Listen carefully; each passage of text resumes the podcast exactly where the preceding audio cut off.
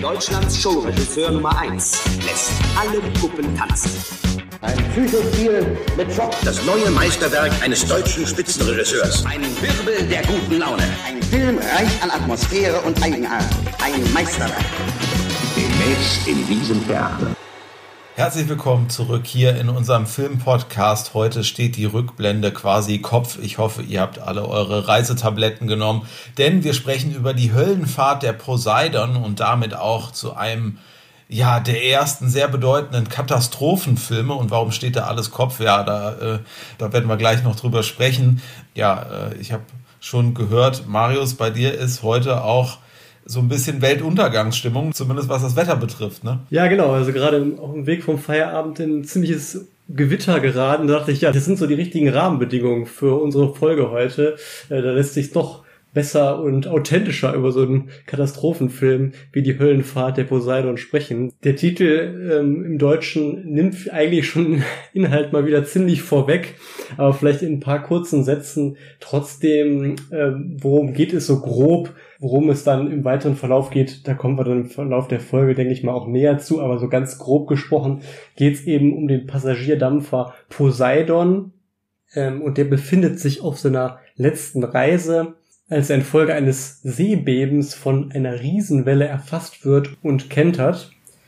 Und die zunächst Überlebten um den Reverend Scott, das ist hier Gene Hackman, die setzen alles daran, sich zu retten, aber wie das dann oft so ist nach solchen Katastrophen und äh, einer größeren Gruppe von Menschen über den richtigen Weg, wie man sich da aus der prekären Lage äh, befreit, da entsteht schon bald Streit. Ja, und der richtige Weg, der ist auch gar nicht so einfach zu finden, weil ja das Schiff kentert, aber es liegt ja wirklich falsch rum im Wasser. Das heißt, unten ist oben, oben ist unten.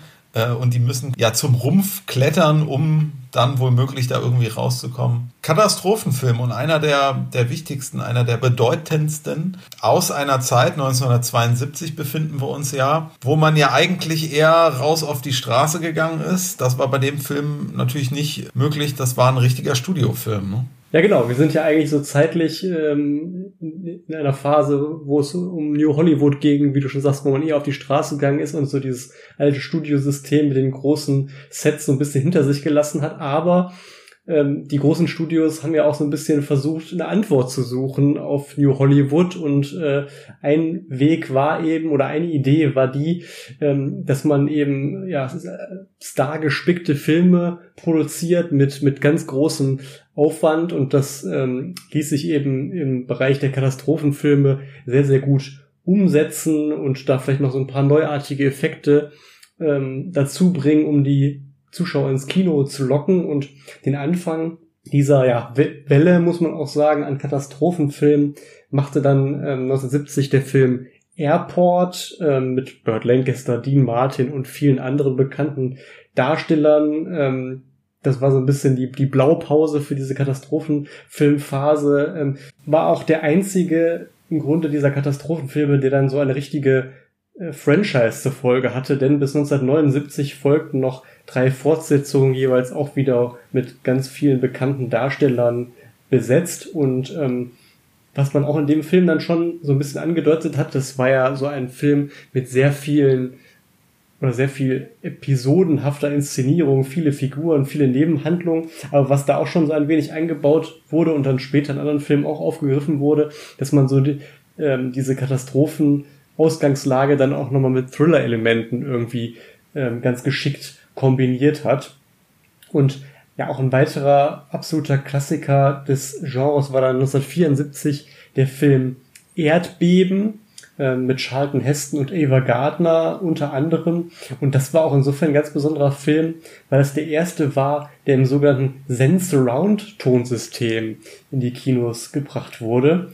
Was steckte dahinter? Äh, da hat man durch Vibration von Sitzen und Wänden im Kinosaal letztlich den Eindruck ähm, bekommen, äh, ja, dass da so ein tatsächliches Erdbeben gerade ähm, vonstatten geht. Also quasi die Ereignisse im Film so ein bisschen nachgespürt im Kinosessel, wenn man so will. Also ich habe es selber ja nicht miterleben können, aber ich denke mal, diejenigen, die ähm, damals im Kinosaal gesessen haben, die können sich daran sicherlich noch gut erinnern, war bestimmt ein ganz besonderes Kinoerlebnis und ja, aber für manche muss man sagen, war es dann auch wieder zu viel, ähm, wie man so hört, haben da, hat da der eine oder andere fluchtartig den Kinosaal ähm, verlassen quasi vor dieser Katastrophe. Ja, und im selben Jahr, also man, man merkt schon, das war dann so wahrscheinlich so der Höhepunkt der Reihe an Katastrophenfilme. Ein weiterer ganz, ganz großer Klassiker, ich glaube, wir haben ihn auch schon diverse Male hier im Podcast erwähnt, Flammendes Inferno mit äh, dem Traumpaar aus Thomas Crown ist nicht zu fassen, nämlich Steve McQueen und Faye Dunaway, dazu noch Leute wie Paul Newman, Robert Wagner und viele andere. Ja, ein absoluter Klassiker und Highlight des Katastrophenfilms, ne? Ja, absolut. Und äh, man hört ja allein an den Namen, die du da nennst, auch schon wieder raus. Das hatten wir ja auch schon mal. Das ist ja so ein bisschen wie bei, bei Tod auf dem Nil und Co. Man hat sehr viele Schauspieler in diesen Produktionen drin und das ist auch wieder so ein Supercast. Ne? Also da ist äh, ja. eine ganze Reihe von A-Schauspielern dann meistens dabei. Ja, was brauchst noch? Vor allem ein großes plötzliches Unglück natürlich. Äh, ohne das geht's natürlich nicht beim Katastrophenfilm. Das ist quasi die Basis, äh, die Rahmenhandlung.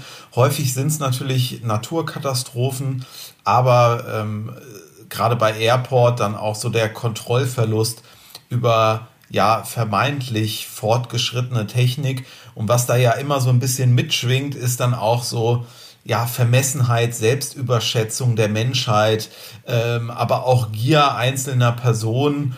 Ähm, wenn man sich jetzt zum Beispiel an die Titanic-Katastrophe erinnert, da ist natürlich die berühmt-berüchtigte Annahme, die sei doch unsinkbar, die dann nicht eingetroffen ist. Äh, da gab es aber ja auch äh, schon so ähm, Theorien, die filmisch dann äh, sich wiedergefunden haben in den entsprechenden äh, Verfilmungen dieser Katastrophe, dass da auch Leute gesagt haben, nee, die Titanic, die muss schnell fahren, macht mal hier volle Fahrt. Sowas findet man auch hier in der Fiktion Poseidon, ne? denn auch die, hier wird ja schnelle Fahrt aufgenommen, um letztlich Kosten zu sparen, kommen wir vielleicht gleich nochmal zu.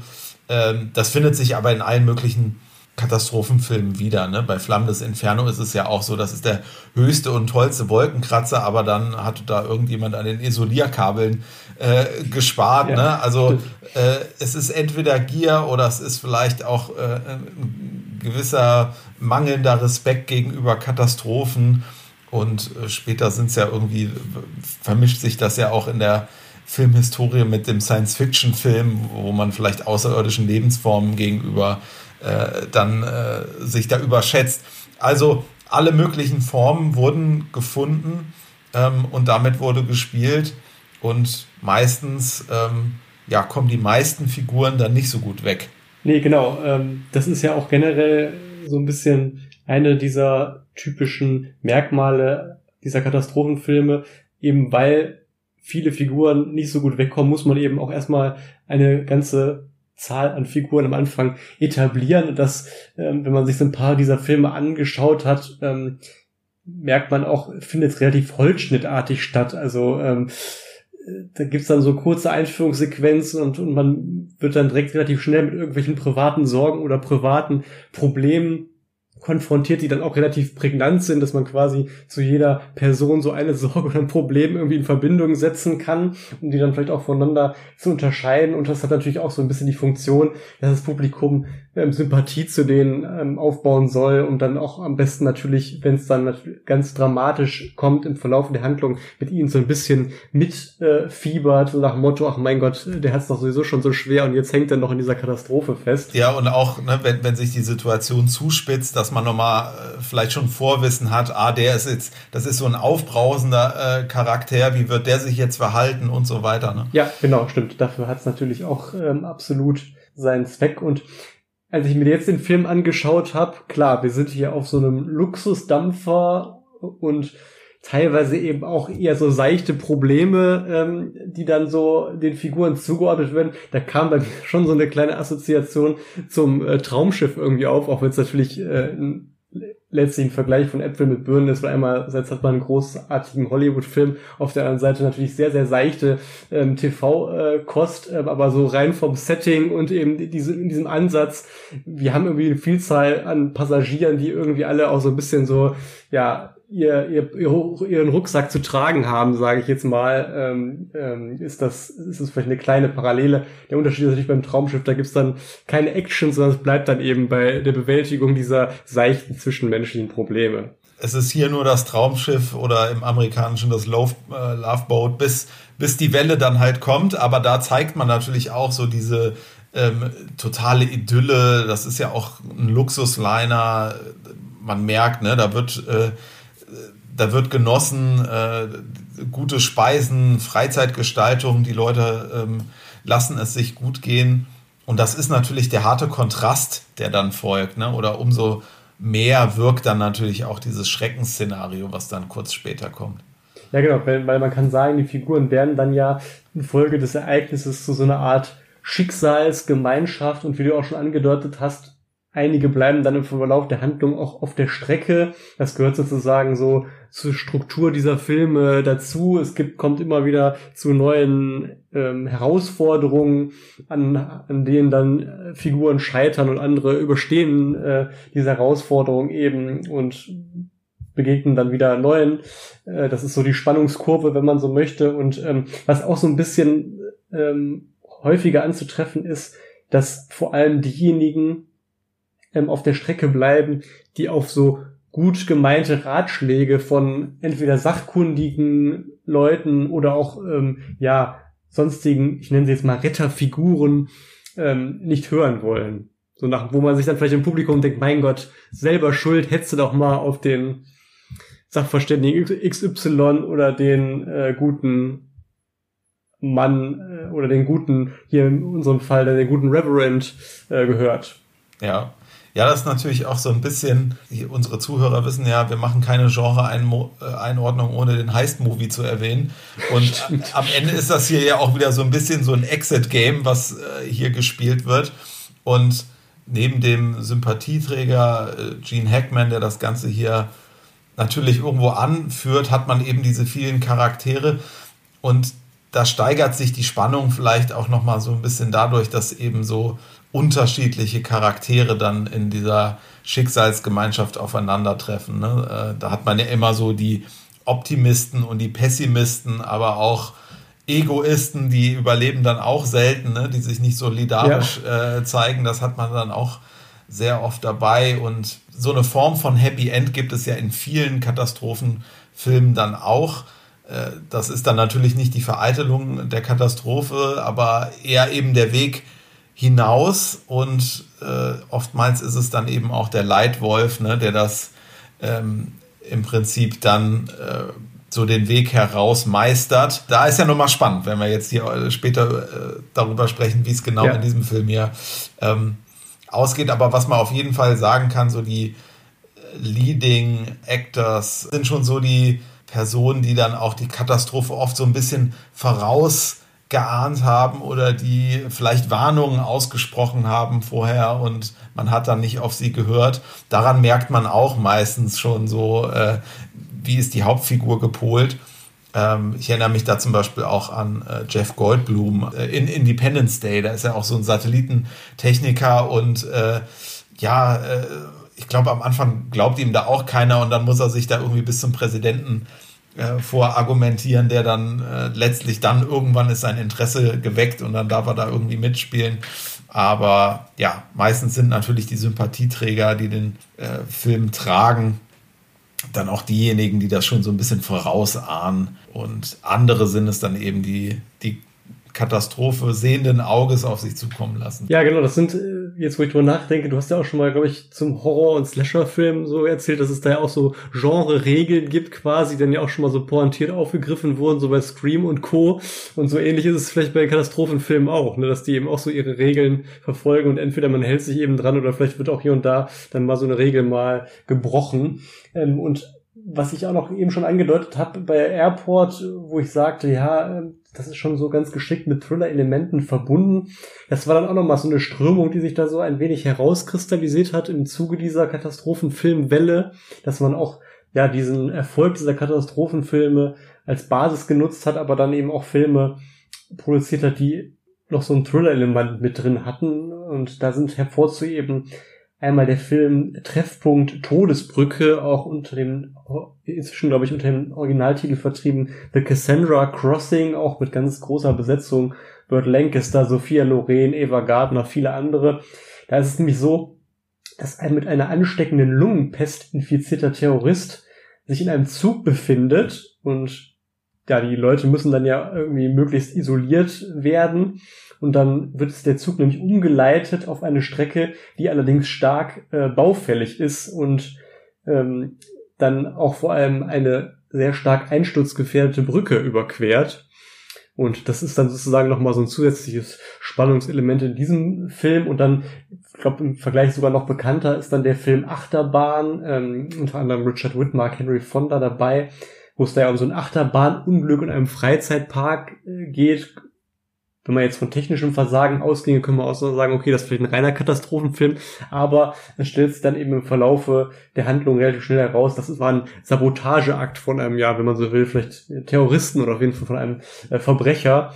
Und das ist dem eben dann auch nochmal so ein bisschen so eine andere ähm, Herangehensweise an das Genre gewesen. Ja, und später ist das Genre ja vor allem durch zwei deutsche Hollywood-Regisseure geprägt äh, worden. Eigentlich die beiden großen deutschen äh, Regisseurexporte, die es da so in den äh, vergangenen Jahrzehnten gab und gibt. Der eine Roland Emmerich, da gerade auch dieser fließende Übergang zu Science Fiction total spürbar, äh, denn Independence Day ist ja von ihm, aber auch ähm, Filme wie Day After Tomorrow 2012, Moonfall, also äh, ich glaube Universal Soldier auch, oder? Universal Soldier auch, das ist jetzt halt nicht ein Katastrophenfilm, aber war jetzt. Nee, hat Science Fiction, deswegen. War halt. sicherlich, ja, genau, im Science-Fiction-Bereich so sein, ja, vielleicht äh, so, so etwas, wo er wirklich eine Visitenkarte dann auch äh, mit hinterlassen hat. Und äh, ja, ich glaube, er gilt ja äh, bis heute in Hollywood so als derjenige Regisseur, äh, der immer wieder für Verwüstung auf der Kinoleinwand ähm, äh, dafür steht. Insofern interessant, dass ausgerechnet unserer, unser zweiter Hollywood-Regisseur, ähm, sozusagen Wolfgang Petersen, sich ja auch noch diesem Genre angenommen hat, äh, der natürlich berühmt vor allem äh, mit, dem, mit der noch deutschen Produktion Das Boot geworden ist, aber sich dann ja immer wieder auch auf das Meer begeben hat. Und da waren es dann äh, tatsächlich Katastrophenfilme, ähm, nämlich Der Sturm aus dem Jahr 2000 mit George Clooney und dann eben die Poseidon Neuverfilmung äh, aus dem Jahr 2006, mit der er aber, ha, Achtung, Wortspiel, Schiffbruch erlitten hat. Ja, da müssen wir am Ende natürlich nochmal sprechen, weil das war wirklich, ja, sowohl für das Studio und ganz persönlich für Wolfgang Petersen, der ja leider vor kurzem verstorben ist. Ähm, ja, war es ein großer Flop und deswegen ähm, werden wir da am Ende natürlich auch nochmal drüber sprechen. Ja, so in den ähm, etwas ähm, jüngeren Produktionsjahren ähm, mittlerweile alle möglichen Naturkatastrophen abgedeckt, ne? sei es Asteroidenschauer, das hatten wir bei Deep Impact aus dem Jahr 98, ähm, Twister 96, da waren es Wirbelstürme, Hard Rain 1998, Flutkatastrophe, Vulkanausbrüche sind natürlich auch dabei, äh, Dante Speak, Volcano, beide sogar aus dem Jahr 97. Also äh, man hat alle möglichen Naturkatastrophen da wirklich abgearbeitet und ja, ähm, das Ganze adressiert jetzt zwischen den typischen ja, erzählerischen Mitteln, Heldengeschichte und so weiter. Natürlich, das kann man vielleicht noch abschließend sagen, so eine ganz morbide Neugier des Menschen, die uns ja allen irgendwie mehr oder weniger innewohnt und das ist die Tendenz ja zum Hinsehen beim Autounfall so stellvertretend genannt. Ne? Soll man ja nicht machen, schon gar nicht, wenn man das äh, auf der Autobahn das Tempo verlangsamt und so weiter. Aber natürlich hat jeder was in sich, ne? dass das irgendwie Neugier weckt. Die Katastrophe weckt Neugier und Insofern sagt der eine oder andere auch der Katastrophenfilm, zumindest wenn es vor allem um den visuellen Reiz des Spektakels geht, dass der sich eigentlich anschließt an das Kino der Attraktionen, also an den ganz frühen Kinofilm, der noch gar keine erzählerische Elemente hatte, sondern einfach nur spektakuläre Bilder eingesammelt hat. ja, da kann man natürlich trotzdem sagen, je besser die erzählerische Dichte ist, desto äh, besser tut das natürlich auch dem Film. Aber es ist klar, ein Katastrophenfilm lebt sehr stark von den visuellen Reizen. Das ist ja ganz offensichtlich. Aber Erzählerisches gibt es, ähm, denn hier gibt es auch ja eine Romanvorlage. Ja, genau. Selbst bei dieser Art Film äh, gibt es tatsächlich eine Romanvorlage. Es ist Schiffbruch ähm, oder Der Untergang der Poseidon von Paul Gellico aus dem Jahre 1969. Ich hatte mal die Gelegenheit, so ein bisschen im in den Roman reinzuschauen, allerdings in der englischen Fassung und war dann als erstes schon überrascht, als ich gesehen habe, oh, der hat äh, rund 350 Seiten, weil wir haben ja schon, äh, jetzt ist ja, glaube ich, deutlich geworden bei unserer genremäßigen Einordnung, dass diese Katastrophenfilme jetzt nicht unbedingt über den Inhalt kommen. Und dann denkt man sich vielleicht so ein bisschen naiv, äh, oh, das ist vielleicht so ein Büchlein von 70 Seiten oder etwas mehr, aber weit gefehlt, also es ist doch ein, ein ja, mit, mittellanger Roman, äh, würde ich mal sagen. Und ähm, der war dann auch schon eben solide er erfolgreich und deshalb hat, hat er sich natürlich angeboten, dann im Zuge dieser Welle an Katastrophenfilmen dann auch verfilmt zu werden. Und man kann so grob sagen, dass er sich eigentlich schon an die, dass der Film sich schon an die Romanvorlage hält, vor allem so vom, vom Grundplot. Ähm, allerdings hat der Roman dann doch noch weitaus mehr Figuren. Unter anderem, das fand ich ganz nett, eine achtköpfige Familie, die auf den schönen Namen Augenblick hört. Da fragt man sich auch mal, wie so ein englischer Autor sich dann so einen äh, besonderen oder eher ungewöhnlichen Namen äh, ähm, ausdenkt. Also ich habe jedenfalls noch niemanden gehört, der mit Nachnamen Augenblick heißt. Normalerweise ähm, sucht man sich ja dann doch immer eher so klischeebehaftetere Namen aus. Aber das soll dann ähm, eine, eine deutsche Familie sein, wenn die im Eng das soll, das soll eine deutsche Familie sein, genau. Das steht nämlich extra aus Düsseldorf. Ah, okay. Sie eine achtköpfige, da stand mit dem with a extraordinary name Augenblick, also mit dem außergewöhnlichen Namen Augenblick. Also da hat er sich scheinbar noch was Besonderes mitgedacht. So ja. irgendwie ja, weiß ich nicht, wie wir drauf Man findet ist, den deutschen, die deutsche Romanfassung wahrscheinlich nicht mehr so leicht, aber vielleicht hat sie ja einer von den Zuhörern irgendwie noch im Regal stehen. Da wäre ja ganz interessant, ob man dann in der deutschen Übersetzung die Augenblicks gelassen hat oder ob man sich dann da einen anderen Namen für gesucht hat. Ja, auf jeden Fall fand ich irgendwie ganz, ganz witzig. Ähm, ja, und dieser Paul Gellico, der hat ähm, auch am Drehbuch mitgewirkt, das hatten wir jetzt auch schon häufiger, ne? Bei, ähm, beim Paten natürlich vor allem mit Mario Puzzo, der auch ähm, den Roman geschrieben hat und am Drehbuch mitwirkte. So war es dann hier auch wieder. Er hat, und wieder war es auch ein Gemeinschaftswerk, nämlich dann hier mit äh, Wendell Mays, der ähm, auch am Drehbuch von Ein Mann sieht rot äh, mitgewirkt hat, hatten wir ja auch hier schon im Podcast. Und Sterling Siliphant, der gewissermaßen dann so ein ja, Fachmann für Katastrophenfilmdrehbücher war, denn er hat dann im Anschluss auch noch das ähm, Skript zu Flammendes Inferno beigesteuert. Ja, ja, ich hatte auch mal ähm, in, den, in die englischsprachige Fassung äh, kurz so reingeblättert und mir ist nochmal aufgefallen, dass auch im Vorfeld so ein bisschen die Fehler, die zur Katastrophe führen, natürlich nochmal ein bisschen ausführlicher geschildert wurden, aber auch nochmal ein paar Aspekte dazugekommen sind. Da wurde erklärt, dass die Touristenklasse auf dem Schiff umgebaut wurde. Äh, nee, aus der Touristenklasse auf dem Schiff wurden Cargoflächen äh, gemacht. Es wurde ausgetauscht und diese ja, Flächen standen dann leer nach äh, einigen Schiffsstationen. Dadurch war das Gewicht nicht mehr so hoch. Es war nicht mehr viel Öl in den Tanks. Wasserballast als, als Ausgleich war nicht drin. Und dadurch hatte das Schiff dann schon keine geeignete Wasserlinie mehr, als dann letztlich die große Welle kam, die dann auch im Film zu sehen ist. Und im Film, was so Fehler im Vorfeld angeht, da wird ja eher so kurz der neue oder noch vorhandene Besitzer gezeigt, der dann äh, da auch ja anordnet, das Schiff muss mit voller Kraft fahren, da irgendwo eine Abwrackmannschaft bereitsteht und äh, wie gesagt wird, die jeden Tag tausende Dollars kostet und da ist sie wieder äh, die Gier. Ja, also ähm, dadurch fehlt dann auch, glaube ich, die Zeit für weitere Vorsichtsmaßnahmen. Man hat also im Vorfeld auch wieder, äh, bevor es zur Katastrophe kommt, so ein bisschen wieder mit drin, es wäre vermeidbar gewesen. Ja, das, äh, wie du ja schon angedeutet hast, zieht sich auch so ein wenig durch die Katastrophenfilme ähm, durch. Und ja, kommen wir mal zu den Produktionsnotizen. Da haben wir vielleicht ein ganz, paar ganz interessante Zahlenspiele. Also fangen wir vielleicht mal an. Äh, Budget 4,7 Millionen Dollar ist jetzt erstmal ähm, ja, ordentliches Budget, würde ich jetzt sagen, für Anfang der 70er Jahre, aber das ging dann, wenn wir gleich sehen, bei folgenden Filmen auch durchaus noch ein bisschen höher.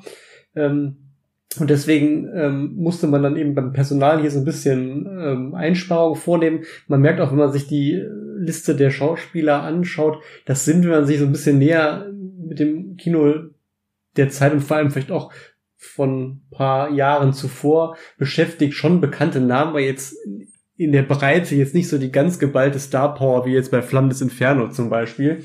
Also da merkt man es vielleicht so ein bisschen und da gab es auch durchaus noch Ärger ähm, vor Drehstart, denn ähm, 14 Tage vor Drehbeginn äh, kam dann auf einmal die Schocknachricht für die ähm, Produzenten, dass das Studio den Film äh, canceln wollte.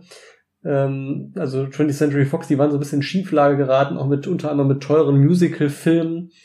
Und äh, Produ dem Produzenten Irvin Allen ist es dann letztlich wohl zu verdanken, dass der Film überhaupt entstanden ist. Ihm ist es nämlich gelungen, das Studio zu überreden, ähm, dass sie zumindest die Hälfte des Budgets zur Verfügung stellen, wenn, wenn es ihm eben gelänge, ähm, die andere Hälfte beizusteuern. Und das ist ihm dann auch ähm, glücklicherweise gelungen, sodass die Produktion dann an den Start gehen konnte und äh, ich glaube, da konnten sich dann alle Beteiligten auch im Nachhinein auf die Schulter klopfen, denn ähm, das Einspielergebnis ist wirklich ähm, ja ganz erstaunlich. 125 Millionen Dollar hat der Film eingespielt, also wirklich mehr als das 20-fache. Und da ist vielleicht auch nochmal ganz interessant zum Vergleich, habe ich mal geschaut. Also Erdbeben etwa, der hatte 7 Millionen Dollar Budget, also etwas mehr, hat aber dann in Anführungszeichen nur 80 Millionen Dollar eingespielt. Fand ich jetzt so erstaunlich, weil ich jetzt gedacht hätte, ein hm, Erdbeben ist vielleicht sogar der bekanntere, bedeutendere Film. Ähm, bei Airport war es ähm, so auch doppeltes Budget, 10 Millionen, aber immerhin auch 128, also sogar noch etwas mehr eingespielt und Flammendes Inferno ist dann so ein bisschen der Box Office Champion, wenn man so will. 203 Millionen Einspiel, allerdings auch äh, beim Budget dann von 14 Millionen, also fast das Dreifache. Ja, wobei das ja bei Flammendes Inferno kann ich mir auch gut vorstellen, dass es da richtig teuer war.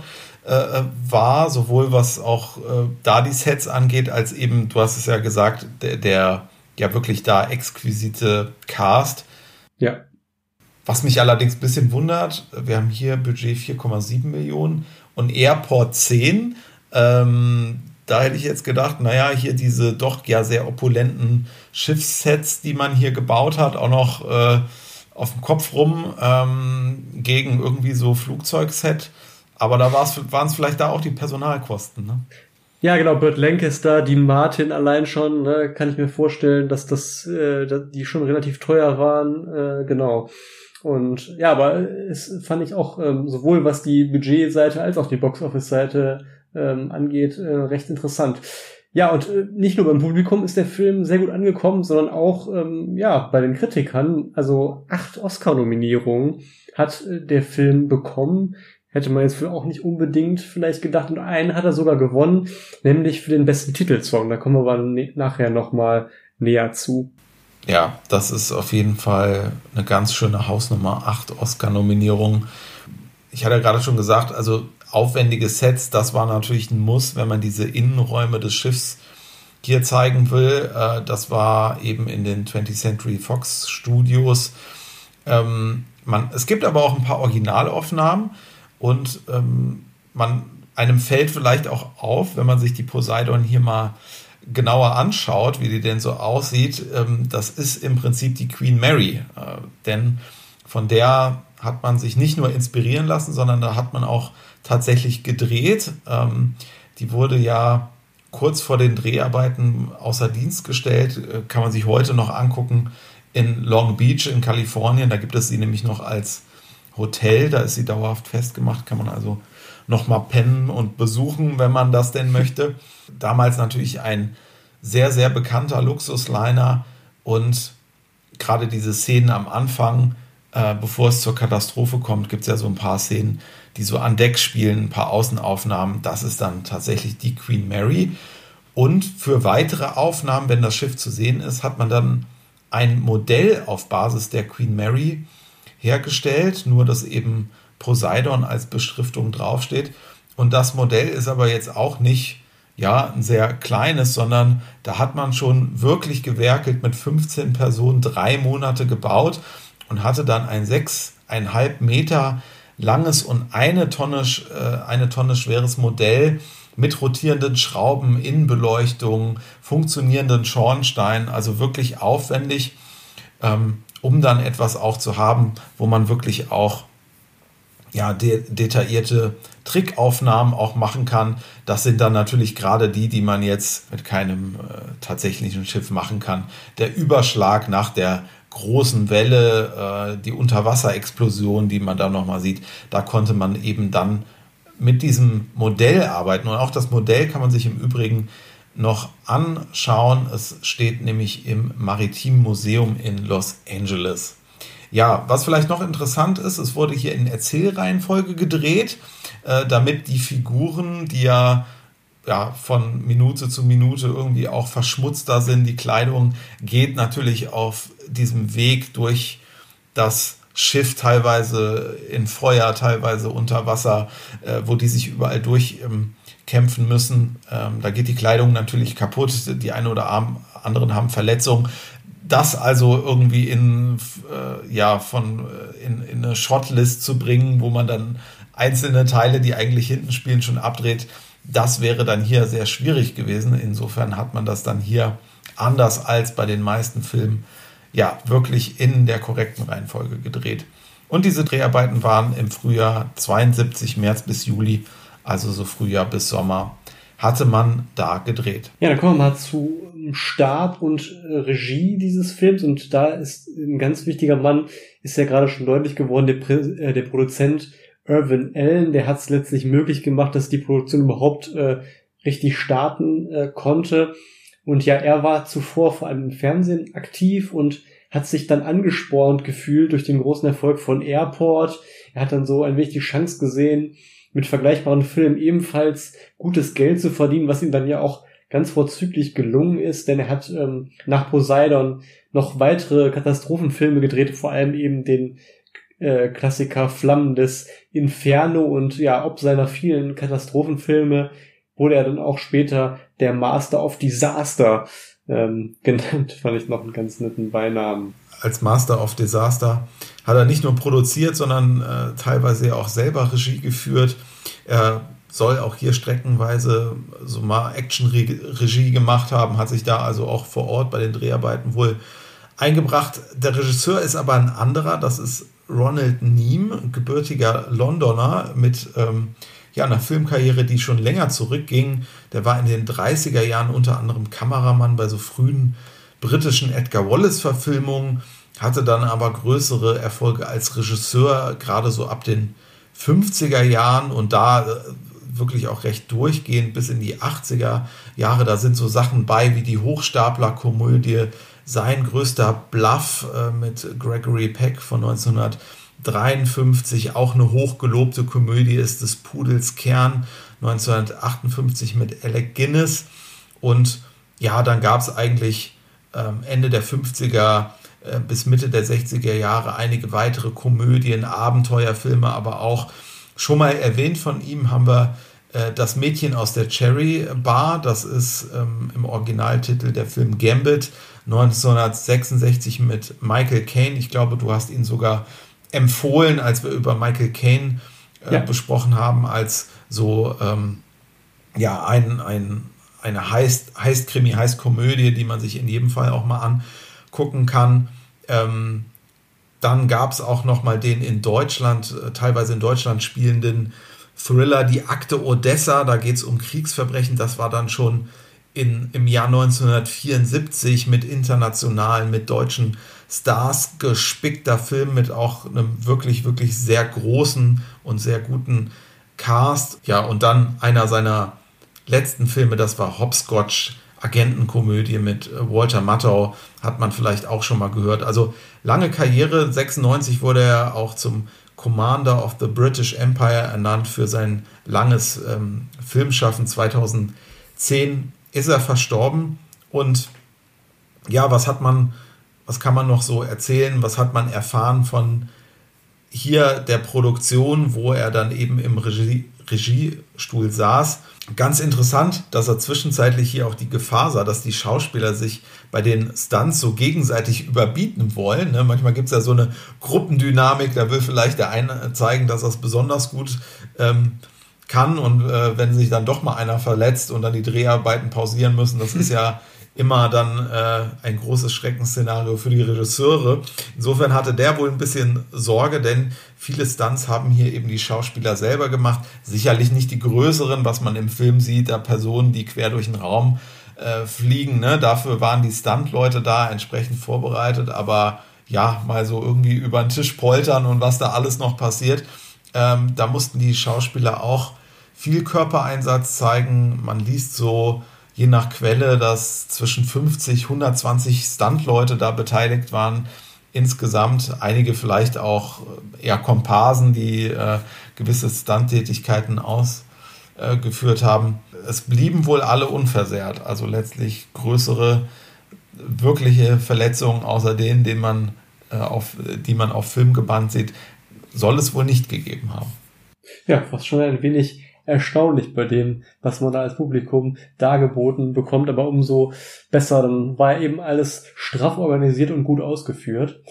Ähm, dann würde ich sagen, kommen wir mal zu den Schauspielern und den Figuren hier in unserem Film und da müssen wir natürlich ähm, ganz besonders über Gene Hackman sprechen, der hier auch die Hauptfigur verkörpert, aber auch ansonsten einfach ein ganz, ganz toller Hollywood-Schauspieler war, auch mit einer über Jahrzehnte spannende Karri spannenden Karriere, die glaube ich auch vor allem für Genre-Fans echt ganz, ganz viel zu bieten hat.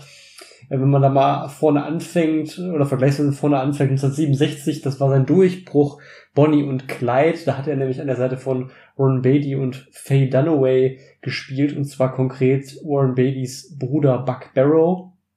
Ähm, Warren Beatty hat ihm auch die Rolle vermittelt und ja, der Film hat ihm dann eben, wie gesagt, zum Durchbruch verholfen für viele und auch, denke ich, für mich, wahrscheinlich für dich auch, äh, so der Gene Hackman-Film überhaupt ist dann 1971 gewesen.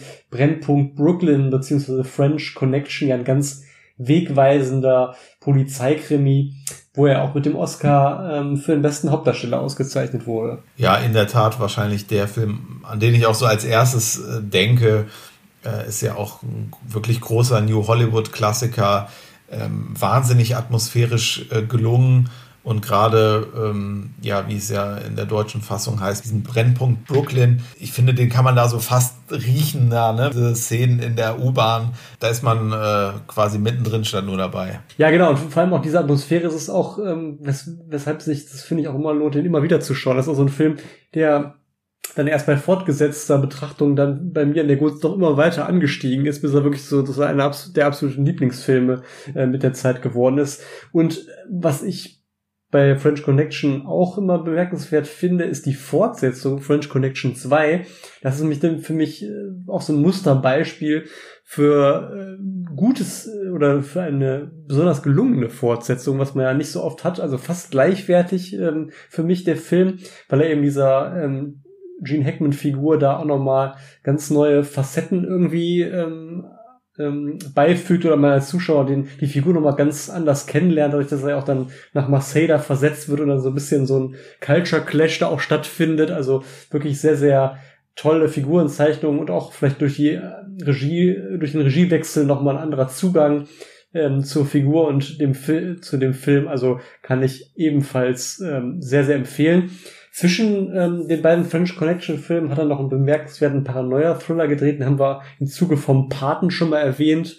Der Dialog, äh, warum haben wir den da erwähnt? Regie war nämlich Francis Ford Coppola. Ich glaube, er hat den auch zwischen den beiden Paten gedreht, also beide so ein bisschen zwischen den beiden Erfolgsfilmen nochmal so einen kleinen, netten Nebenfilm äh, produziert und ich glaube auch ein Film, der gefühlt in jeder zweiten Podcast-Folge mal Erwähnung gefunden hat, war Superman und da war Gene Hackman natürlich auch dabei als Bösewicht Lex Luthor, aber nicht nur in dem ersten Film, den ja bekanntlich Richard Donner inszeniert hat, auch, ähm, sondern auch dann im zweiten Teil und sogar im vierten, der glaube ich dann inszeniert wurde von Sidney J. Fury, über den wir ja bei Press gesprochen haben. Genau, und bei so einem kurzen Überblick über die Filmografie von Gene Hackman darf man natürlich nicht unerwähnt lassen äh, den Western erbarmungslos von und mit Clint Eastwood, denn der hat ihm dann einen weiteren Oscar eingebracht, nämlich diesmal als bester Nebendarsteller.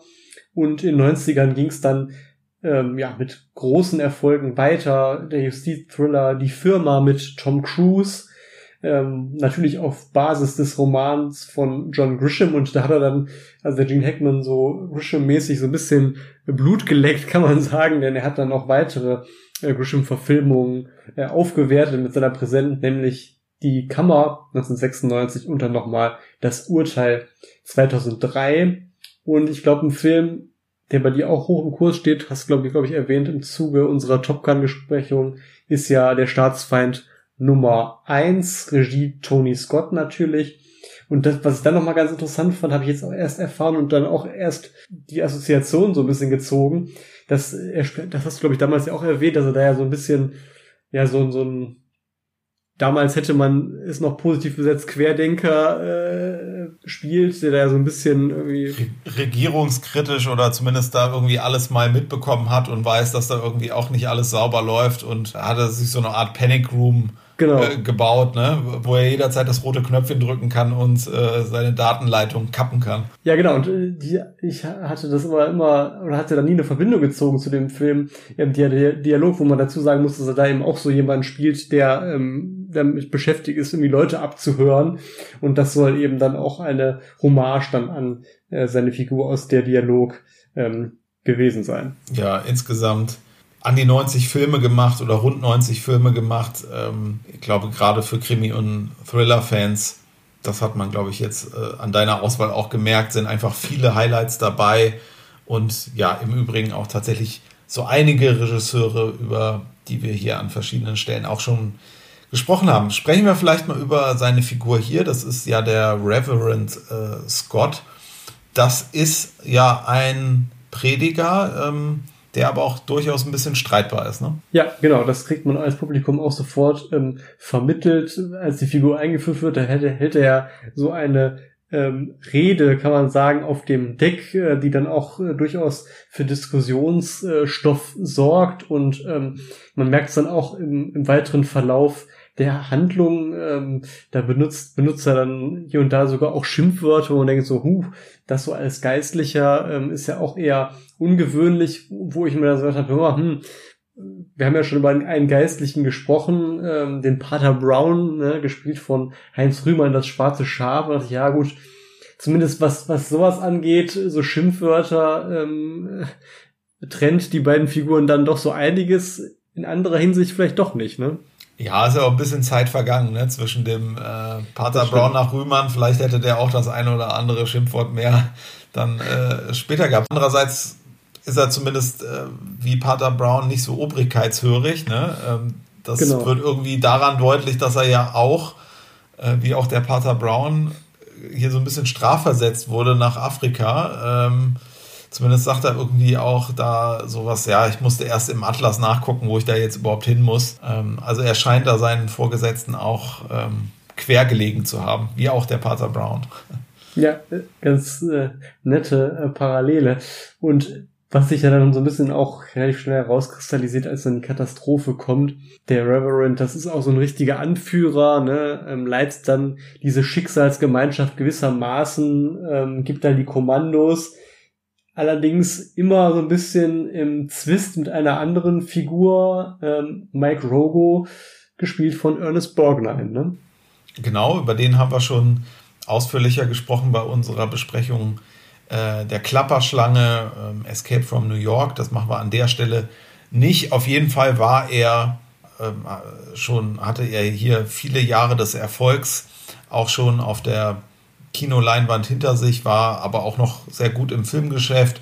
Ähm, ich glaube, so ein paar Jahre im Anschluss hat er sich ja vermehrt auch mal aufs Fernsehen konzentriert, ist mehr da aufgetreten. Und seine Figur, Mike Rogo, ja, wie kann man die einordnen? Ja, das sind halt, habe ich sogar, das sind so richtige zwei Alpha-Tiere irgendwie, die da aufeinander äh, prallen, ähm, die auch so ein bisschen um die Wortführerschaft da innerhalb der Schicksalsgemeinschaft buhlen und ist ja auch so ganz interessant, wenn man sich so deren Berufe oder Berufungen, je nachdem, ähm, mal so nebeneinander hält. Ne? Der ähm, Reverend ist ja, wie gesagt, Priester und Mike Rogo.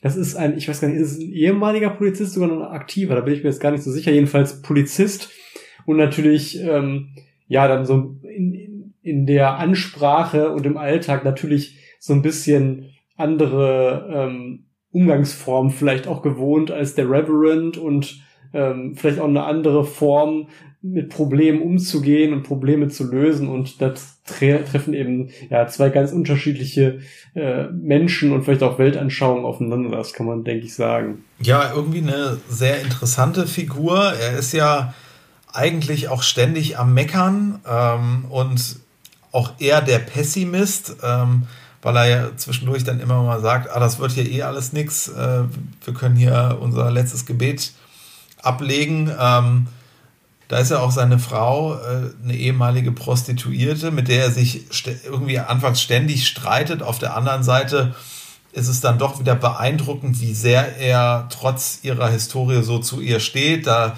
merkt man auch wieder, er ist ähm, sehr herzlich und obwohl er auch den Reverend Scott ja immer wieder in Frage stellt, setzt er sich aber letztlich doch auch immer wieder solidarisch für die Gruppe ein. Also äh, den finde ich so als Typ interessant hier, die Figur. Ja, ist, denke ich, auch so ein Aspekt, ähm, der den Film so ein wenig ausmacht. So die Darstellung von Ernest Borgnine, äh, die, die Figur, wie er sie sozusagen mit Leben füllt und dann eben das Aufeinandertreffen mit der Gene Hackman-Figur. Ja, absolut. Ja, du hast ja schon gesagt, ähm, er ist mit einer ehemaligen Prostituierten ähm, verheiratet. Das ist die Linda Rogo, gespielt von Stella Stevens. Ähm, die hat unter anderem 1963 an der Seite von Jerry Lewis in der Verfilmung, in der damaligen Verfilmung von Der verrückte Professor äh, mitgespielt. Und diejenigen, die vielleicht so ein bisschen auch das Blaxploitation-Genre im Auge haben, die haben sie vielleicht schon mal gesehen. 1972 in dem Film Slaughter äh, mit Jim Brown oder 1975 in der Fortsetzung von Cleopatra Jones, nämlich Cleopatra Jones gegen die Drachen. Lady, ja. Und genau, also Stella Stevens spielt hier die Linda Rogo, ähm, ehemalige Prostituierte. Und wie du sagst, ne, sie zanken sich ähm, regelmäßig, ähm, gerade am Anfang, ähm, so werden sie eingeführt, wo man sich denkt, hm, was hat die beiden denn zusammengebracht so? Aber wie du ja auch schon angedeutet hast, es kristallisiert sich mehr und mehr raus. Ja, da ist auch durchaus Liebe ähm, zwischen den beiden. Das ist jetzt nicht nur irgendeine Zweckgemeinschaft. Und ähm, das sieht man dann ja auch zum Beispiel, vielleicht kleiner Spoiler an dieser Stelle ähm, erlaubt. Linda kommt dann, ist dann eine derjenigen, die im Verlaufe der Handlung sozusagen dran glauben müssen und an der Reaktion von Mike ähm, sieht man dann ja auch, ähm, dass da durchaus Gefühle im Spiel waren.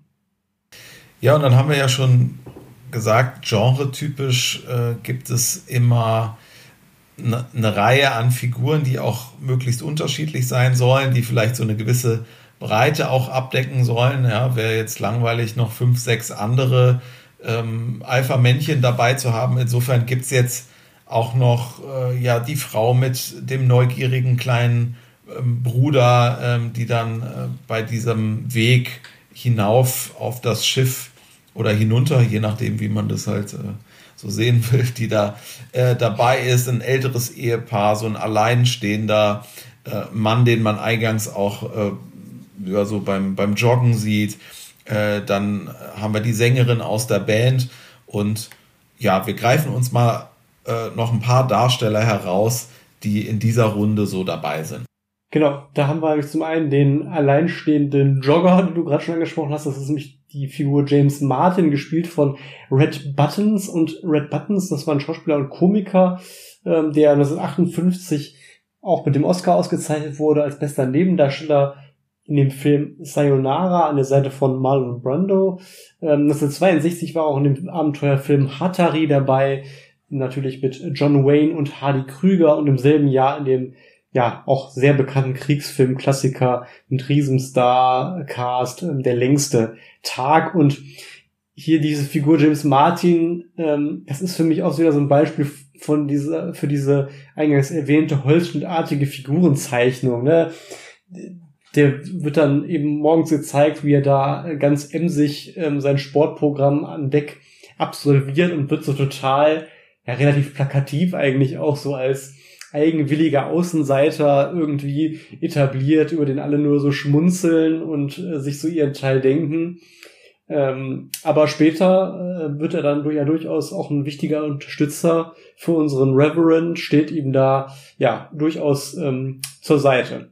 Und weitere Figur, ähm, die man vielleicht hier noch erwähnen kann, weil sie durchaus relevante Rolle ähm, spielt, ist dann die Belle Rosen, gespielt von ähm, Shelley Winters, die auch schon seiner Zeit eine durchaus beeindruckende Filmografie hatte. Und hier war vor allem bemerkenswert, dass sie ja 15 Kilo ähm, für ihre Rolle zugenommen hat. Ne? Ja, sie gab dann irgendwann auch noch mal ein Interview und sprach darüber und äh, sprach eben auch darüber, dass sie sich da diese Kilos extra drauf geschafft hat, äh, aber dann davon nicht mehr runtergekommen ist. Also das ist auch irgendwie blöde, wenn man das quasi aus beruflichen Gründen macht und dann äh, es aber hinterher wieder schwierig wird. Ähm, da auch wieder abzunehmen. Insofern war das für sie ein einschneidendes ähm, Erlebnis. Und sie hat aber auch gesagt, na, die Figur, die sie da spielt, äh, sie war da eigentlich noch deutlich mobiler und deutlich rüstiger als äh, in dem Film zu sehen, weil da ist sie ja schon so ein bisschen,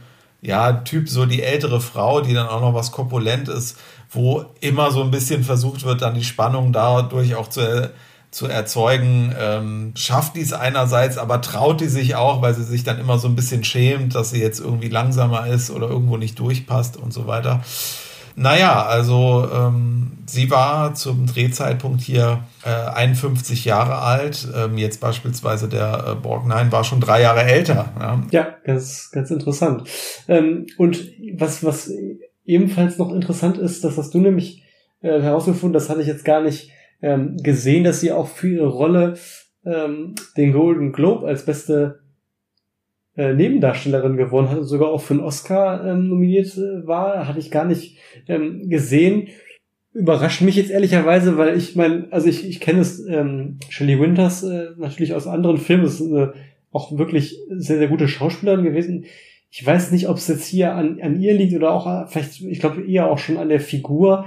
Also ich, für mich persönlich geht von ihrer Figur und auch vielleicht von der Darstellung immer so ein gewisser ähm, Nervfaktor aus. Also ich weiß nicht, für mich ist das alles so ein bisschen zu dick ähm, aufgetragen. Ja, also gehört für mich immer zu den Minuspunkten, wenn ich äh, den Film sehe. Ähm, ja, wie siehst du's? Ich sag mal so, die haben ja alle immer so ein bisschen Momente der Überzeichnung, ne? Also dieser dieser Streit jetzt beispielsweise da von dem ähm, von dem von der Borgnine-Figur der äh, Polizist äh, mit seiner Frau, wo die da auf dem Zimmer sind, das grenzt ja auch schon so ein bisschen an, äh, sage ich mal, so ein bisschen slapstickartigen Humor, äh, wie sie sich da irgendwie äh, kebbeln und was für ein Namen, die sich da auch äh, geben irgendwie. Und in dem Fall ist das vielleicht so ein bisschen so, dass sie so einen gewissen Nährfaktor dann äh, ausstrahlt. Ja, das das kann schon sein. Es ist auf jeden Fall überzeichnet, aber die Stella Stevens, ähm, die äh, ja eben diese, diese Frau, Linda Rogo vom, äh, vom äh, Mike Rogo spielt, die hat ja diesen Erfolg sogar vorausgesagt. Als sie nämlich das Skript las, hat sie gesagt, wer immer ähm, die Figur Belle äh, Rosen spielen wird, ähm, das wird ein Erfolg, das wird äh, die Oscar-Nominierung nach sich ziehen. Und da wusste sie ja noch gar nicht, eben welche Schauspielerin das sein würde. Insofern hat sie da vielleicht schon damit gerechnet, dass die Figur, dass man da eine Figur spielt, ähm, mit der man sich jetzt nicht selber besonders schön, äh, besonders heldenhaft darstellt, sondern äh, die halt eher in dem Kreise dann eher die Figur ist, die da eben äh, durch ihre Korpulenz auffällt, dass das vielleicht auch einen gewissen Mut dann braucht und auch natürlich eine gewisse Schauspielkunst, um das dann überzeugend so darzustellen, auch diese Selbstzweifel, die es da immer wieder gibt. Ja, und sie hat ja auch dann noch äh, so eine Art Heldenmoment, wenn man so will, da kommen wir ja auch nachher äh, noch zu, insofern kann man das sicherlich auch ähm, differenziert äh, betrachten. Dann würde ich sagen, kommen wir vielleicht auch ähm, so langsam mal nochmal zu einzelnen Szenen, auf die wir noch näher eingehen wollen und ähm, da springt einem natürlich zuallererst ins Auge der Moment, äh, ja, wo, wo sozusagen die Katastrophe eingeleitet wird, ähm, um die es dann im Folgenden geht. Die Szenen im Dinnersaal, nachdem diese Tsunami-Welle eben über das Schiff hinübergebrochen ist. Ähm, und das hat man ja auch auf ganz tolle Art und Weise gedreht.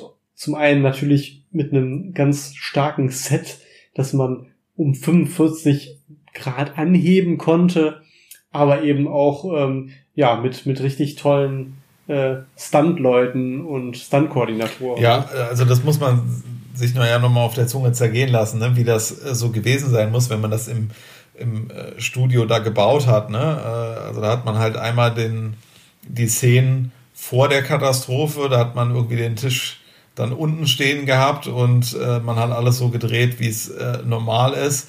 Und dann mussten die Set-Leute den Tisch irgendwie unten abmontieren und dann irgendwo an die, an die Decke machen. Und äh, für die Szenen, wo es dann irgendwie alles quer ist und von links nach rechts fliegt, der Moment, wo das äh, Schiff kippt, da hatte man dann eben diese drehbare, ähm, dieses drehbare Set noch zu. Das war sicherlich sehr äh, spannend, auch für alle beteiligten äh, Personen, das zu beobachten oder gar dabei zu sein. Und jemand, der besonders äh, intensiv dabei war, das war Ernie Orsetti. Ja, Ernie, Ernie Orsetti, ich hoffe, ich spreche das richtig aus. Ähm, der hat nämlich einen sehr berühmten äh, Stunt da vollzogen und das ist dieser Sturz von eben einem Tisch, der auf dem Boden steht, zum verglasten Oberlicht auf der Decke, also ein Sturz vom Boden zur Decke, weil eben das Set andersrum ist. Und äh, ja, da gibt es so einen Shot, äh, wo er im Prinzip in so einer totalen über 10 Meter abwärts eben diesem Oberlicht äh, entgegenfällt.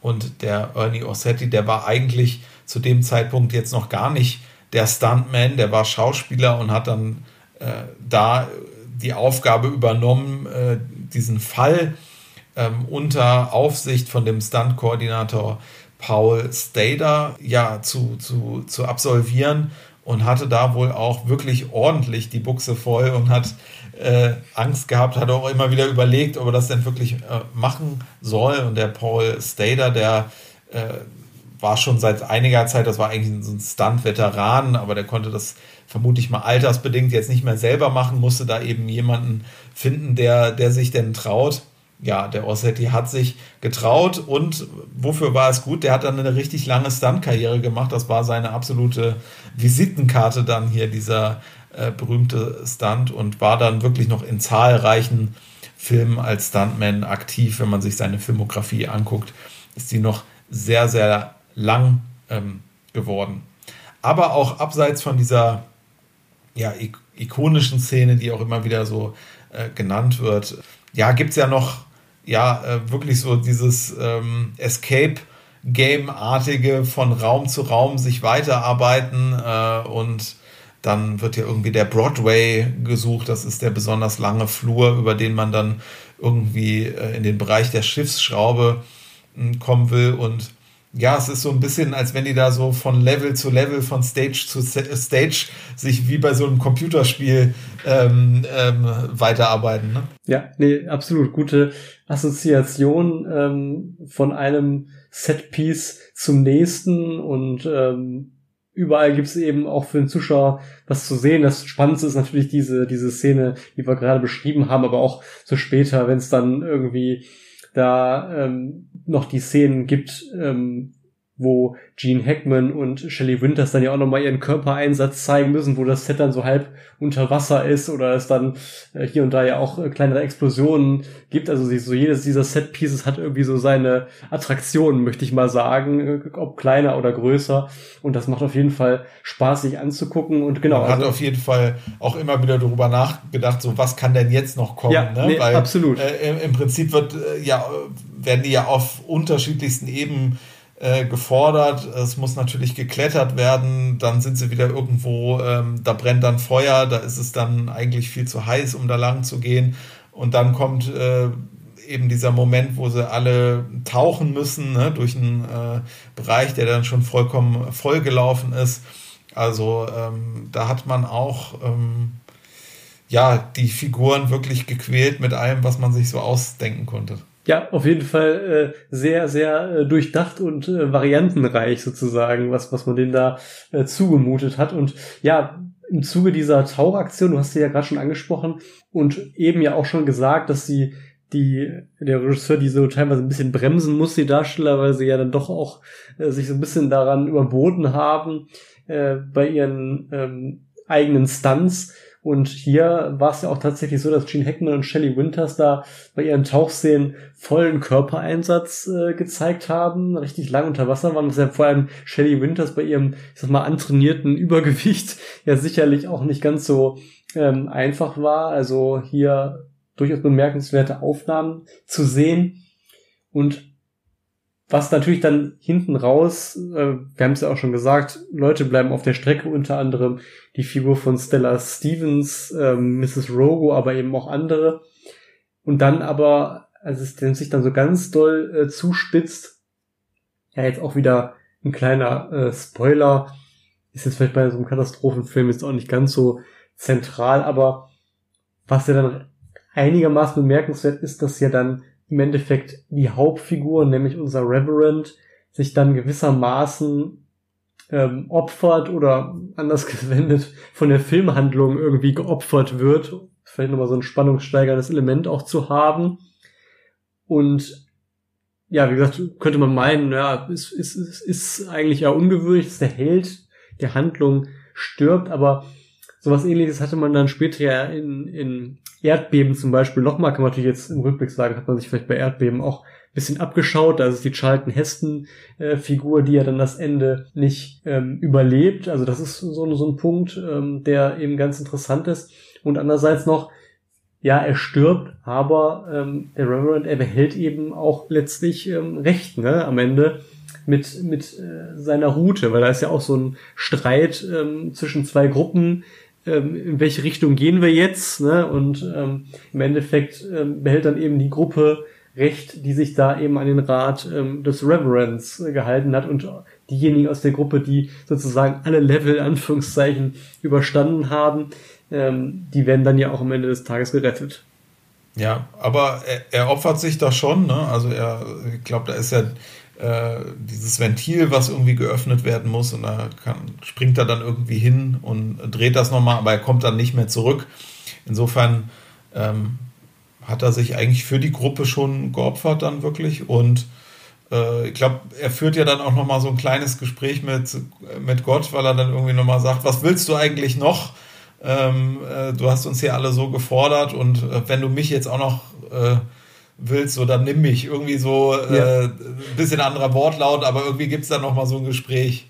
Ja, genau, das, ich, das war auch jetzt eher so ähm, analytisch gemeint quasi, dass man sich vielleicht von den Drehbuch, Drehbuchautoren gesagt hat, okay, wir opfern den jetzt sozusagen im ja, Sinne der, ja. der, der Handlung, im Sinne der Spannungssteigerung, genau, aber jetzt in, in der Filmhandlung opfert er sich auch auf, nee, auf jeden Fall, ja. Ja, ja. Ja dann würde ich sagen, haben wir jetzt schon ähm, so die zentralen Szenen herausgegriffen, was bei diesem Film auch noch ein ganz äh, zentraler ähm, Aspekt ist, ist die Musik ähm, aus zwei Gründen. Ähm, der eine ist, dass wir hier einen ganz, ganz berühmten Komponisten wieder haben, der für die Musik verantwortlich war, nämlich John Williams, ja, ja, wahrscheinlich einer der bedeutendsten äh, Filmkomponisten überhaupt, lebt ja auch bis heute und hat eine absolut beeindruckende Karriere, die eben auch schon seit 1954 andauert und eben bis zum heutigen Tage. Er hat fünf Oscars abgeräumt und man kann so sagen, er ist so ein wenig ein Fachmann ja, für Katastrophenfilme einerseits, aber eben auch Blockbuster im Allgemeinen, wenn man sich so seine Filmografie anschaut. Also hier hat er eben für Poseidon die Musik gemacht, dann zwei Jahre später sowohl für Flammendes Inferno als auch für Erdbeben. Ein Jahr drauf dann für der Weiße Hai, 1977 Krieg der Sterne, 78, da haben wir ihn wieder den Superman. Ähm, 1981 dann auch Jäger des verlorenen Schatzes, der Beginn der Indiana Jones Reihe, E.T. der Außerirdische, in 90ern dann noch Jurassic Park, ähm, Schindlers Liste, also man sieht, er hat auch viel mit äh, Steven Spielberg zusammengearbeitet ähm, und die ersten Harry Potter Filme ab 2001 hat er auch noch verantwortet. Ja, also absoluter Blockbuster-Komponist, ne? So äh, wie heute vielleicht äh, so Hans Zimmer jetzt irgendwie so ein Name genau. ist, wo man gefühlt so, der kommt immer in den großen äh, Blockbustern zum Einsatz. Ähm, aber John Williams auch ähm, ja alles äh, so Themes, die einfach selbst über Filmkenner und Filmfans hinaus einfach äh, eine Prominenz erlangt haben. Ja, definitiv. Ja, ich muss auch sagen, ähm, dieses Hauptthema, das kommt ja, glaube ich, auch direkt schon zu Anfang, wenn so die, die, das erste Mal, dass das Schiff so eingefangen wird, so die Landschaft und dann dröhnt es sozusagen schon so herein und man merkt so direkt, ja, es hat irgendwie so ein, so ein dramatisches, episches Moment und äh, führt einen eben so richtig direkt äh, in die Handlung hinein, indem sie, dass man sagt, okay, da werde ich jetzt irgendwie gleich ähm, Zeuge einer ganz besonderen Begebenheit. Ja, es ist eine sehr schöne musikalische Vorhut und dann gibt es ja so im Rahmen dieser Feierlichkeiten aber auch nochmal so ein bisschen musikalisch eher sentimentalen Moment, bevor dann das Übel losbricht. Und da ähm, gibt es tatsächlich ja dann auch einen gesungenen Song nochmal. Genau, das ist eben der zweite Aspekt, warum wir hier über die Musik ein bisschen ausgiebiger sprechen müssen. Denn das Duo Al Kesha und Joel Hirschhorn hat sich ähm, ja ein Jahr zuvor so als Duo äh, zusammengetan und eben dieses Lied hier das äh, komponiert, das heißt nämlich The Morning After und ist gesungen von Maureen McGovern und das wurde mit dem Oscar äh, prämiert, wie wir ja schon eingangs äh, festgehalten hatten. Und ja, wie du schon sagst, sorgt für so einen kleinen sentimentalen Moment als Zuschauer. Entweder man hat den Film schon mal gesehen oder man hat Filme ähnlicher Art gesehen oder ich glaube selbst wenn das nicht der Fall ist, man ahnt ja in dem Moment irgendwie schon, gleich geht's irgendwie dahin und ähm, ja, dann bringt, sorgt das eben wirklich nochmal für so eine sentimentale Note, die eben auch gut angekommen ist und wahrscheinlich auch zum Erfolg des Films sehr beigetragen hat. Ja, und dann der Erfolg dieses äh, Liedes hier, The Morning After, aus unserem vorliegenden Film, hat dann auch die Produzenten dazu verleitet, ähm, ein derartiges Element dann auch in andere Filme einzubauen und ganz konkret im Falle von Flammen des Inferno hat man dann das ähm, Songwriter-Duo El Kesher und Joel Hirschhorn nochmal engagiert, einen weiteren Song zu schreiben. Das war dann We May Never Love Like This Again. Einmal mehr äh, vorgetragen von Maureen McGovern und auch wiederum gab es den Oscar. Und ähm, im Film Treffung Todesbrücke kann ich mich dunkel erinnern, gibt's auch so einen Moment äh, in diesem Zug, ähm, wo dann auf so eine ja, Gesangstruppe irgendwie geblendet wird, wo dann kurz auch so eine Nummer äh, vorgetragen wird, die so, ich sag mal, stilistisch auch so sehr angelehnt ist. Es war wirklich dann nochmal so ein Element in den 70ern bei diesen Katastrophenfilmen, was man da so ähm, eingebaut hat. Und dieses Lied The Morning After, was wir hier in dem Film hören, ähm, es ist zu einiger Prominenz auch außerhalb des Films gekommen, äh, war wirklich auf Platz 1 auch der US-Charts und ich hatte auch gesehen, es wird immer mal wieder gerne auch von äh, Künstlern neu interpretiert oder mal wieder gesungen als Remake quasi. Ja, dann äh, kommen wir vielleicht zum Fazit, ähm, weil ich glaube, so das Wesentliche um diesen Film haben wir besprochen. Wir wollen ja aber auch noch mal ein paar Minuten haben, um äh, das Remake, was man vielleicht, weil noch nicht so lange her, äh, von Wolfgang Petersen, das hat man vielleicht noch auf dem Schirm, das gibt es noch. Es gibt aber auch eine Fortsetzung, das äh, ist auch eigentlich ganz interessant bei so einem ähm, Film, wo ähm, ja, hier so ein Schiff gekentert ist. Ne? Äh, was kann da noch kommen? Ja, es gibt tatsächlich eine Fortsetzung. Aber kommen wir erstmal zum Fazit. Also hier, das ist, glaube ich, deutlich geworden, vor allem eine beeindruckende Produktionsqualität, die Effekte natürlich, die sehr beeindrucken, die auch ja äh, neben Gene Hackman als Hauptdarsteller und ähm, den ein oder anderen Nebenfiguren, die wir erwähnt haben, vor allem hier auch Eindruck machen. Ähm, ja, durch die Verwendung der Queen Mary auch eine schöne Nostalgie, das darf man ja auch nicht vergessen, die man hier äh, Produktionsjahr äh, 74 dann auch hat. Und zu dieser Zeit ist eben auch dieses Konzept, hier äh, einen Katastrophenfilm als großen Studiofilm zu machen. Dieses Konzept ging einfach auf. Das ist hier Spektakel, äh, was man sich eben aus dieser Zeit mal anschauen kann wieder. Ähm, ich muss sagen, im direkten Vergleich gefällt mir eben weil der Cast vielleicht noch mal toller ist, aber auch so Aspekte wie das Setdesign ähm, oder einzelne Dialoge, ähm, die gefallen mir zum Beispiel bei Flammen des Inferno noch mal besser. Allerdings neben Airport ist äh, sicherlich das hier so die stilprägende Arbeit, der stilprägende Film für diese Welle an Katastrophenfilmen und weil wir jetzt auch das erste Mal einen hatten und so ein bisschen ja erzählen wollten, äh, wie ist das Genre eigentlich entstanden, hat das sehr gut gepasst und es ist auch sicherlich äh, ein Film, den man da äh, sich gut anschauen kann. Gene Hackman macht seine Sache äh, gut. Äh, Borgnine hatte ich schon gesagt. So diese Figur, ruppiger Mann, ähm, der einerseits immer mal wieder so äh, mit der Gruppe hadert, dann aber auch zu ihr steht, ist, finde ich, eine spannende Figur. Das spielt er auch toll. Erzählerisch ist das natürlich unterm Strich allenfalls äh, so solide, aber eben einfach spektakulär aus produktioneller Sicht und hier als äh, wirklicher Großfilm.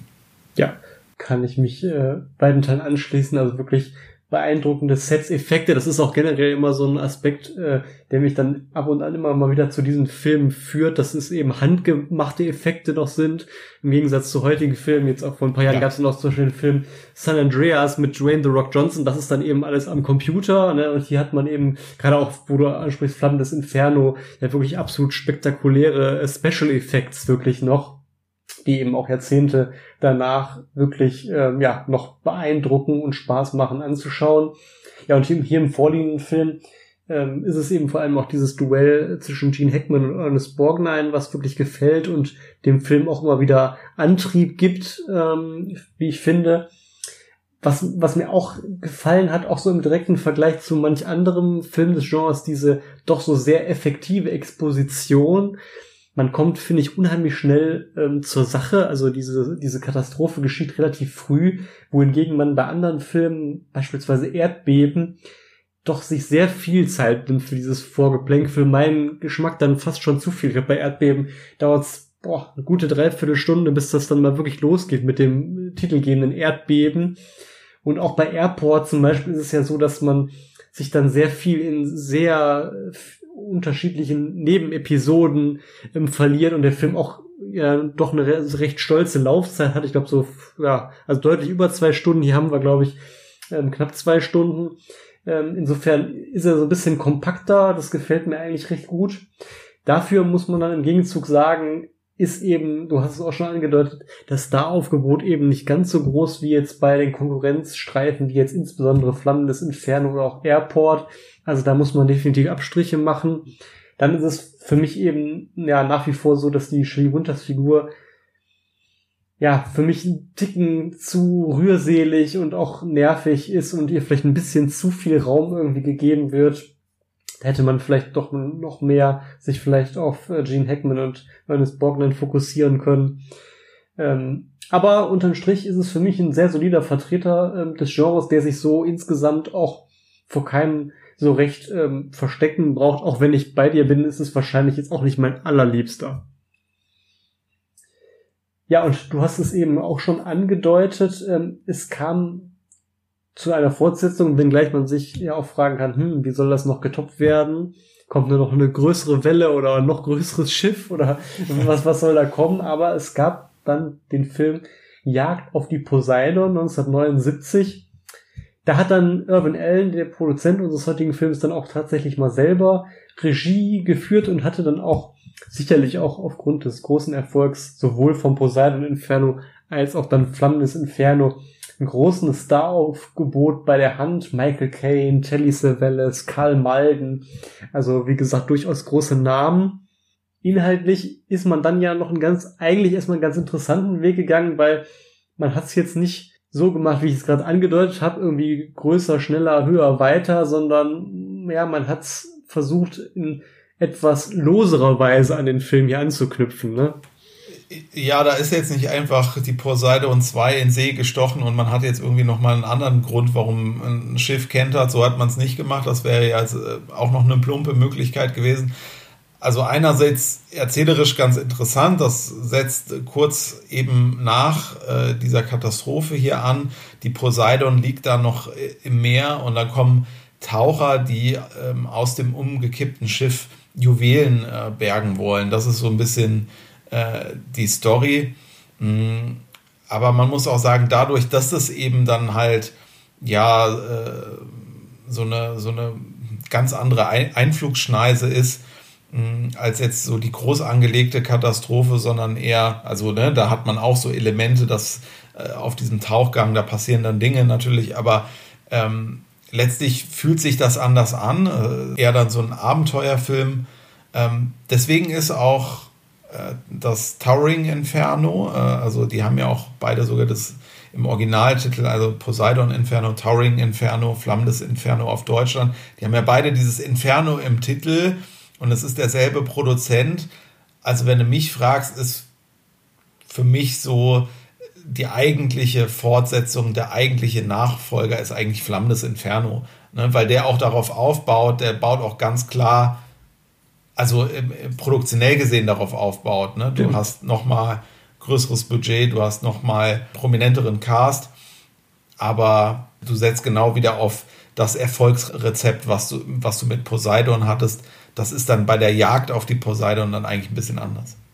Da hat man dann ja aber, jetzt wo du es ansprichst, äh, beim deutschen Verleih oder beim deutschen Verleihtitel dann mit der Zeit so ein bisschen drauf geantwortet. Habe ich mich tatsächlich noch nie drüber nachgedacht, jetzt wo du es gerade ansprichst mit Poseidon Inferno, Towering Inferno. Denn der Alternativtitel von ähm, Die Höllenfahrt der Poseidon ist ja inzwischen auch Poseidon Inferno. Also da hat man so ein bisschen an Flammendes Inferno dann im Nachhinein auch versucht vielleicht anzuknüpfen im, im Titel, dass man da so eine Parallele hat. Ja, nee, ähm, lässt sich gut hören, finde ich, definitiv. Ja, und wie du schon, ja, oder auf Basis dessen, wie du gerade den Film beschrieben hast, ja, inhaltlich fühlt es sich anders an, ist es vielleicht dann doch nicht mehr so überraschend, wie es ähm, für einen ist, der den Film jetzt vielleicht gar nicht so kennt und denkt, oh, Fortsetzung muss ja auch zumindest passabler Erfolg eigentlich sein. Nein, es war ein finanzielles Desaster. Ähm, Budget doppelt so hoch wie beim ersten Poseidon-Film, nämlich 10 Millionen Dollar und das Boxoffice nur etwas mehr als 2 Millionen Dollar, also knapp ein Fünftel des Budgets eingespielt. Wenn man bedenkt, der äh, hier unsere Höllenfahrt hatte 128 Millionen Boxoffice, also das ist wirklich äh, ja absolutes Desaster, anders kann man es nicht sagen. Und so wie es jetzt bestimmt, können wir natürlich einerseits vielleicht auch sagen, ja, Ende der 70er war vielleicht die Zeit der Katastrophenfilme auch schon so langsam vorbei. Hier kommt dann aber wahrscheinlich ganz, ganz erschwerend hinzu, dass man einfach inhaltlich in anderen, ähm, andere Herangehensweise einfach gewählt hat und das jetzt vielleicht gar nicht so ein ganz ähm, waschechter Katastrophenfilm ähm, mehr war. Ähm, genau. Und auch die, muss man sagen, auch hier dann die Parallele, wir haben ja eben gesagt, Höllenfahrt der Poseidon bombastisches Box-Office-Ergebnis, sehr gute Kritiken. Hier Box-Office-Flop und auch die Kritiken waren eigentlich durchweg sehr, sehr durchwachsen. Und dann muss man sagen, ruhte das Thema Poseidon so ein paar Jahrzehnte, aber wie wir Hollywood alle kennen, ein so ein Flop ist dann nach, nach ein paar Jahren auch wieder im Zweifel schnell vergessen, wenn man sich ebenso gut an einen großen Erfolg zurückerinnert an dem man dann vielleicht nochmal, ja, mit anderen Gesichtern und vielleicht verbesserten Effekten nochmal anknüpfen kann, ne? Ja, wir hatten es ja eingangs gesagt, also Poseidon wurde dann 2006 nochmal Thema und zwar groß angelegt, riesige Produktion unter der Regie von Wolfgang Petersen äh, mit Kurt Russell in der Hauptrolle. Aber es war dann eben auch wieder ein Mega-Flop. Äh, das hat vielleicht der eine oder andere auch noch in Erinnerung, äh, weil es wirklich auch ja sehr einschneidend äh, war, auch glaube ich so ein bisschen durch die Fachpresse ging und es natürlich auch ein riesiger Karriereknick für Wolfgang Petersen war bei so einer großen Produktion. Da erholt man sich dann schwer von. Ähm, das Budget waren 160 Millionen Dollar dann mittlerweile, was man so zahlen musste für äh, so eine aufwendige Produktion. Das war wieder sehr aufwendig, also diese ganzen Schiffsszenen. Ähm, es hat 181 Millionen Dollar eingespielt, also man ist quasi ähm, jetzt so in der, ähm, in dem, äh, was dann numerisch genannt wird, ist man eigentlich wieder ähm, einigermaßen dann ähm, hergekommen. Aber die Erwartungen waren eben ganz andere, Marketingkosten äh, weltweit. Ähm, das war schon ein, ein ähm, Riesenflop für Warner und eben auch einer für Wolf, Wolfgang Petersen. Leider, ich weiß auch nicht so richtig, warum hat er sich dieses Projekt ausgesucht, ähm, dann irgendwie so ein Remake zu machen mit ähm, das Boot irgendwie ähm, schon als sicherlich nicht vergleichbares Projekt, aber äh, letztlich, wenn du so einen U-Boot-Film, der weltweit äh, gefeiert war, warum machst du jetzt so ein Remake? Ich weiß es nicht. Ähm, er hat rückblickend äh, gesagt, ähm, diese Erfahrung habe ihm Demut gelehrt. Ähm, er musste sich danach neu er erfinden, hat dann, glaube ich, wirklich auch lange Pause gemacht, ähm, hat dann irgendwann äh, wieder einen deutschen Film gemacht nach ähm, Jahren der Abstinenz. Nun ja, also ich hatte mal so reingeguckt, ähm, kann nur sagen, es wirkt tatsächlich irgendwie ein bisschen uninspiriert, ähm, außer neuer Technik und äh, da finde ich eben auch, wie du eben gesagt hast, eher das Handgemachte dann sogar noch äh, schöner. Hat man jetzt auch sonst nichts, was man nicht im Original irgendwie so besser gesehen hätte. Ähm, ja, also äh, schade für Wolfgang Petersen. Er ist ja ähm, gerade erst diesen August äh, gestorben. Da wurden natürlich seine großen Erfolge zu Recht auch nochmal gezeigt. Die hatte er natürlich mit das Boot und er hat ja auch mit der Sturm von 2000 auch schon einen erfolgreichen Katastrophenfilm, äh, der ebenfalls auf hoher See spielt. Ähm, auch auf jeden Fall schon auf äh, dem Konto, auch prominent besetzt mit George Clooney und Mark Wahlberg.